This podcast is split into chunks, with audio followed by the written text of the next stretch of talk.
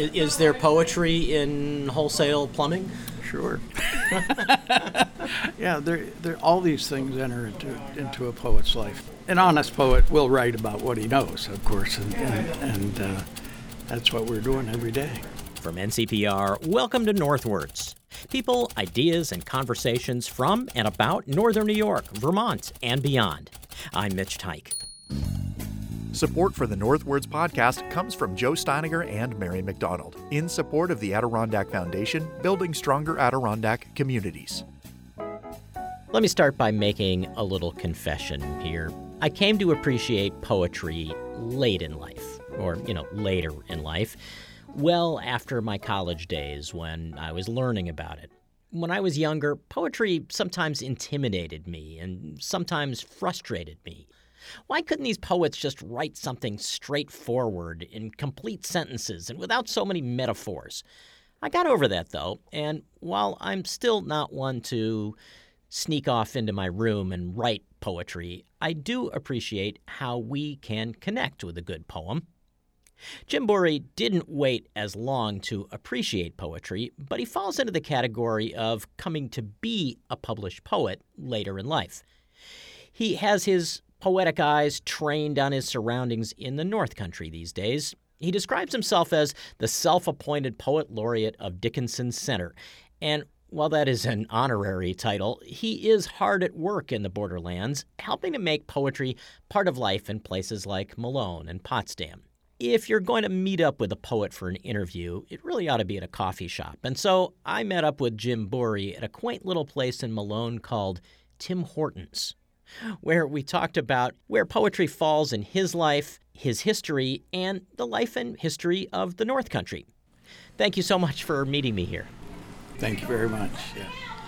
Um, I guess the question I have it's it's really easy to imagine um, poets plying their trade in places like you know maybe Paris or London or Brooklyn or uh, or even like Burlington, Vermont. Is there a poetry to, to northern New York and rural America that people you don't think people appreciate? I do. I actually uh, the uh, North Country, it's loaded, and there are some recognized poets. Uh, there's Roger Mitchell down in Jay, New York, who is uh, nationally known. But most of us up here, we don't get. Even the academics don't get too much recognition. So. but and I'm nowhere near academic. So, well, and, and I wonder if there's a if there's a certain inspiration for poetry that's maybe maybe closer to the surface in a place like rural America. Well, yeah, yeah, you've got. Uh, well, for, first of all, you have nature, of course, but you also have a lot of hard times up here. so, uh, that's an inspiring thing too. So yeah, and speaking of hard times, I, I gather uh, one of the projects you're working on right now is about uh, is, is, a history project, a history right. poetry project about a particular community that's really kind of experienced hard times over the years. Yeah, uh, yeah I'm, I'm, working on a thematic uh, collection of poems. Uh, has to do with the Lyon Mountain Standish area. It's hopefully I'm trying to capture the voices of a lot of the people that went through the rise and the fall, which was actually fell back in the 60s. It was 1967 when it went down. But uh, yeah, and there's a lot of towns just like Lyon Mountain up this way. Uh, Mineville, Port Henry is another one. But they, they had mines or they had other kinds of industries that were really strong, and then they went right down the tubes uh, as the tw- ninth, the 20th century came to an end there. So, well, and the the, the poem I've seen uh, is a is I guess what's called a found poem um, that uh, that consists of, of dialogue. I can't remember the name of oh, the yeah. poem itself, um, but uh, you but have a good memory. That's pretty good. yeah, I, I've, I've recorded poems, uh, written poems of uh, things I've overheard in I, I work at the Lyon Mountain Museum on yeah. uh, Wednesdays and Saturdays sometimes, and uh, when people come in, they tell stories, and I, all I do is listen to their stories, and I try to capture their voices in a poem. Yeah, yeah. You're sitting in a corner while they're talking and hoping they're not noticing you take notes. I usually, I, I can Uh, even though I'm 76, I still remember some things. so it works pretty well. Well, and presumably you're the poet. You can you can take artistic license if you need to make the lines work Yeah. a little bit better. We can lie as long as we tell the truth. That's that's what we do. Uh, what's your hope for what comes out of that? Um, a little bit of history, but I, I, I want to show the experience of, uh, of first of all, the early, uh, the early miners had a, it was a really, really hard place to live. It was very, very difficult. But they, they, they kind of tamed the, ter- it was like a Wild West, but the, the territory got tamed, you know? So I want to tell that story. But then there was this, there was some uh, great prosperity for several years. Um, World War II, the, the mining c- community was really, really prosperous.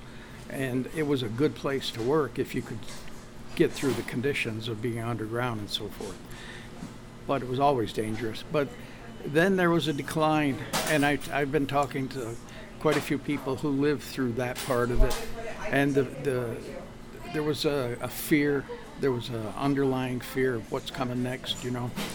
So I, I want to try and tell that story. I think it's an important story of, of a rise and fall of a small community. It's, it's, uh, I think it needs to be heard. Tell me about your journey to becoming a poet. I, I, I hear it's um, it's it's not one that you know. I don't know if there I don't know if there's a typical way that, that someone becomes a poet, but you uh, you've sort of fallen into this uh, life uh, later in in your chronology. Yeah, quite a bit. Uh, I was I've always wit- written poetry. I started well when I was in high school, um, but uh, I never tried to get anything published. And then uh, life kind of got in the way. Uh, uh, had to earn a living, and even though I kept writing, I never really tried to get out there. And I really didn't get too deeply into poetry until I retired. I was fortunate I could retire when I was 60 years old, and um, that's when I started to study. And I found a mentor. I found uh, uh, she guided me through uh, what to read, kind of gave me a uh, off the books MFA, if you will, and. Uh, There are worse things to get. yeah, and uh, it worked out. And I went to a lot of workshops, did a lot of study, and it it, it worked out. Um, and then shortly after I retired, I had a, cha- a chapbook published, and then I, a couple others came along after that. So, three others actually. wow. What, what, what were the kinds of jobs that you worked over the years? Okay, well, I came out of the Air Force in 1968. I went to work for a bank. I was a banker. Stuck with that for a while. I went, I didn't like doing collections, so I went into uh, sales, and I was in industrial sales. I traveled. Uh, actually, this was part of my territory at one time up here in North Country, and uh, where, where were you living at the time? uh, at that time we were living in Syracuse, Oh, okay. New York. Yeah, but we. I was born in Malone. Oh, okay. Uh, yeah, I'm from Malone Which is how you ended up right here now. back here now and, and my uh, my family originated in Lyon Mountain Oh, okay.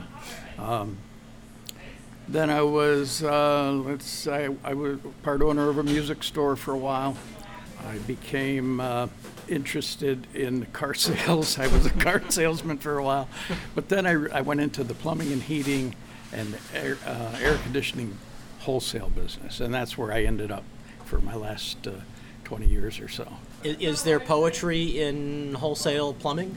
Sure. Is any of it in any of these chapbooks? Yeah, uh, yes, actually, yes. There's a, uh, I have two poems about pipe that I can think of off the top of my head. And yeah, there, there, all these things enter into into a poet's life. Everything that uh, an honest poet will write about what he knows, of course, and and, and uh, that's what we're doing every day. Well, I guess I wonder, given all of these different things that you've done over your years, whether there's a certain kind of MFA, and if those years kind of gave you a, an, an MFA in their own way, you know, an ability to observe people from different walks of life. Yeah, tha- that's very true. Yeah, when when you've uh, when you've dealt with uh, people, uh, first you're trying to convince them of something. That's one one thing. So you, you, you learn to listen, and you and uh, that's the probably one of the more important parts of, of poetry is knowing how to listen to people and and and to listen to to yourself and to what's going on around you. So you're learning as you go. You learn. You, you go through parenthood. There's there's a lot of things that you can write about parenthood, and and uh, even though it's poetry can sometimes be if you're not trying to get published, it can be like keeping a journal in a lot of ways. Uh, you just want to refine the language a little bit and and uh, turn it into something that's uh, a little more permanent than a, than a journal. Although journals are, are pretty good, but uh, yeah, yeah, it's that's true. Do you think there's an importance in poetry in a place like this that people don't appreciate? Um, not necessarily an importance in terms of like, you know, the the subject being we were Yeah. talking about closer to the surface, but um, I mean, you've done some you've done some projects with uh, with I guess school kids here in Malone. Yeah, yeah, I did that with uh, in uh, with the Malone Middle Schools uh, with the uh, downtown art uh, cellar. Uh, Jennifer Bilo owns that, and uh, we brought in some kids, seventh and eighth graders. We taught them how to teach how to write a small poem, and I'll tell you a little more about that. But uh, and we eventually, and then they decorated them with their art, and that's what we did. We created little poems. We put them on stickers. 400 of them went out into the community, and What were the kinds of things that they wrote about? well, some kids uh, wrote about getting along with other people. Some kids wrote about nature. Some kids wrote about their what they wanted to do in the wintertime. It, it, all kinds of things. All kinds of things. Well, and, and so you walked in the door, and, and there were some kids that had never been exposed to poetry uh, Yeah. before. How did you introduce them to it? Well, I, I showed them that there's poetry in uh, some of the kids' books that they've read when they were younger. Dr. Seuss, I showed them Dr. Seuss. I showed them Shel Silverstein, and and when they could see it, didn't have to be something difficult, something really hard to think about. Uh, they became uh, interested, and then and then there were some that had some pretty good insights as well. So uh, they showed me a few things. so it was good. Well, yeah, and I, I that I was going to ask whether you felt like you learned a little something about uh, either about more- poetry or, or the community or both. Probably both, and probably more than they did. So it was uh, it was very interesting. I, I I had a really good time with it. When did you first get to exposed to poetry? Oh, probably uh, third grade, fourth grade back then. Um, we had teachers who liked to read poetry. We had, uh, I, I can recall, uh, sixth, my sixth grade teacher was terrific. His name was Sal Catalino, and he he would uh, uh, every day he read a poem. Um, I had a principal in uh, junior high.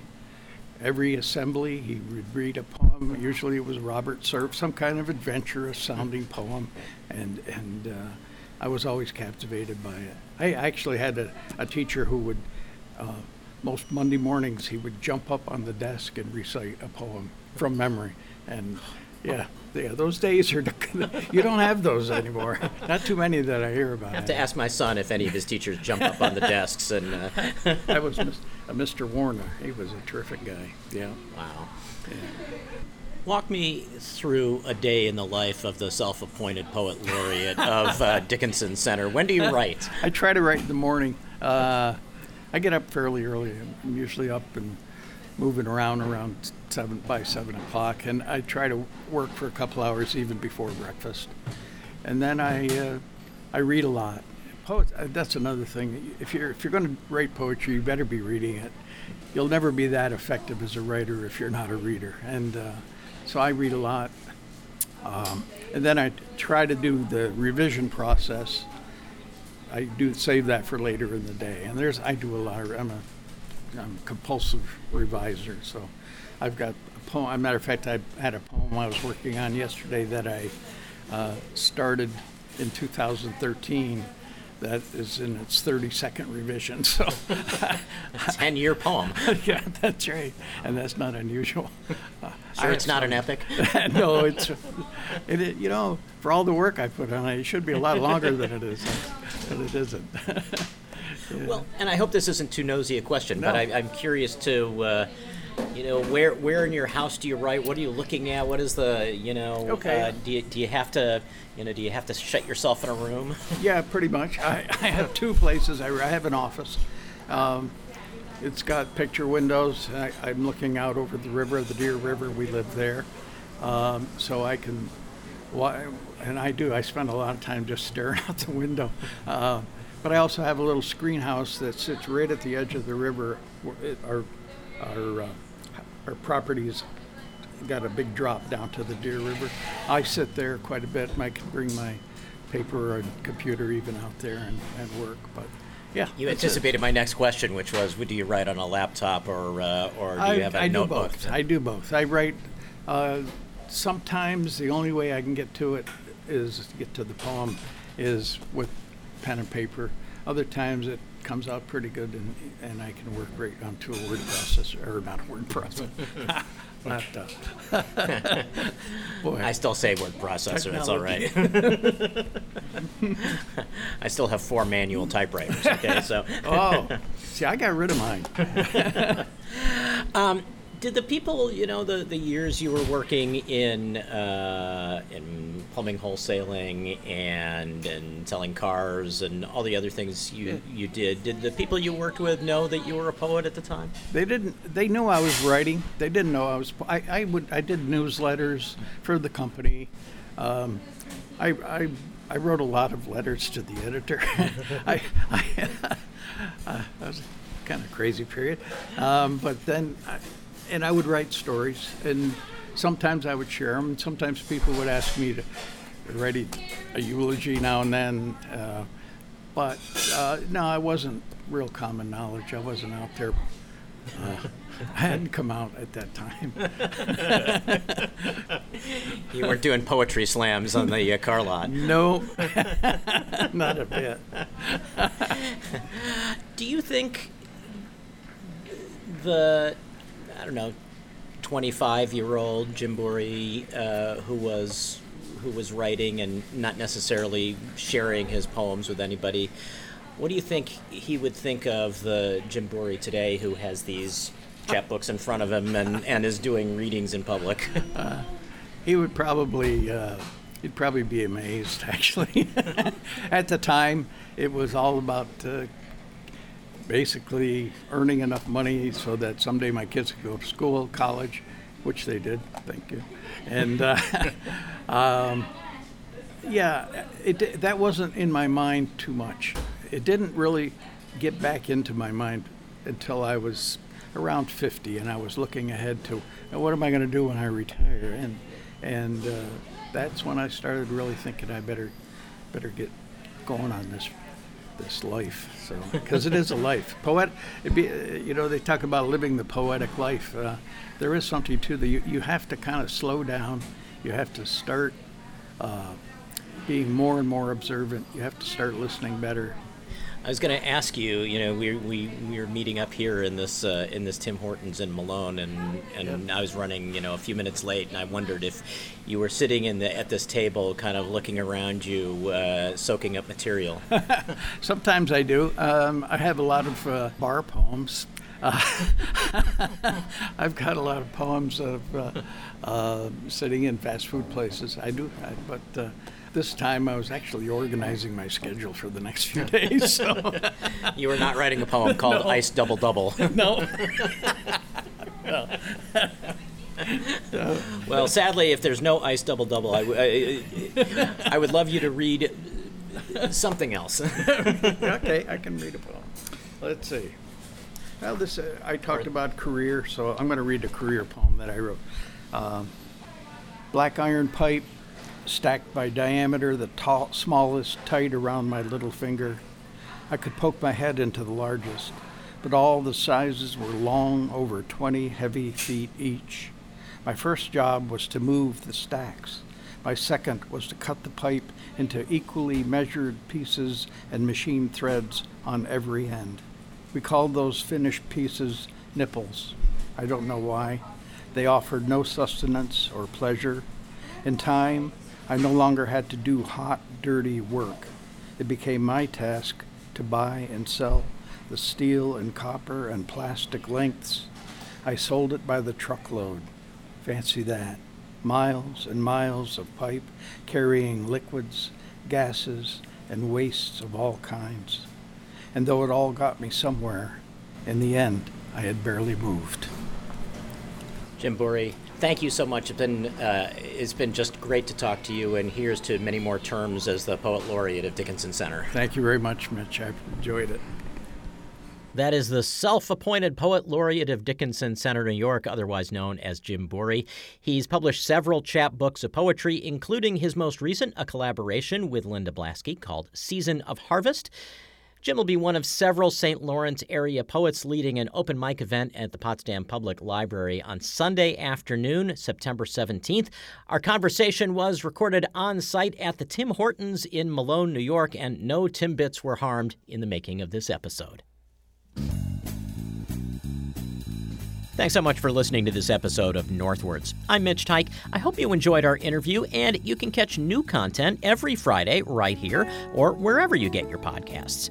Find out more about Northwards and NCPR on our mobile app or at our website, ncpr.org. And while you're there, make a donation to support everything you hear on North Country Public Radio.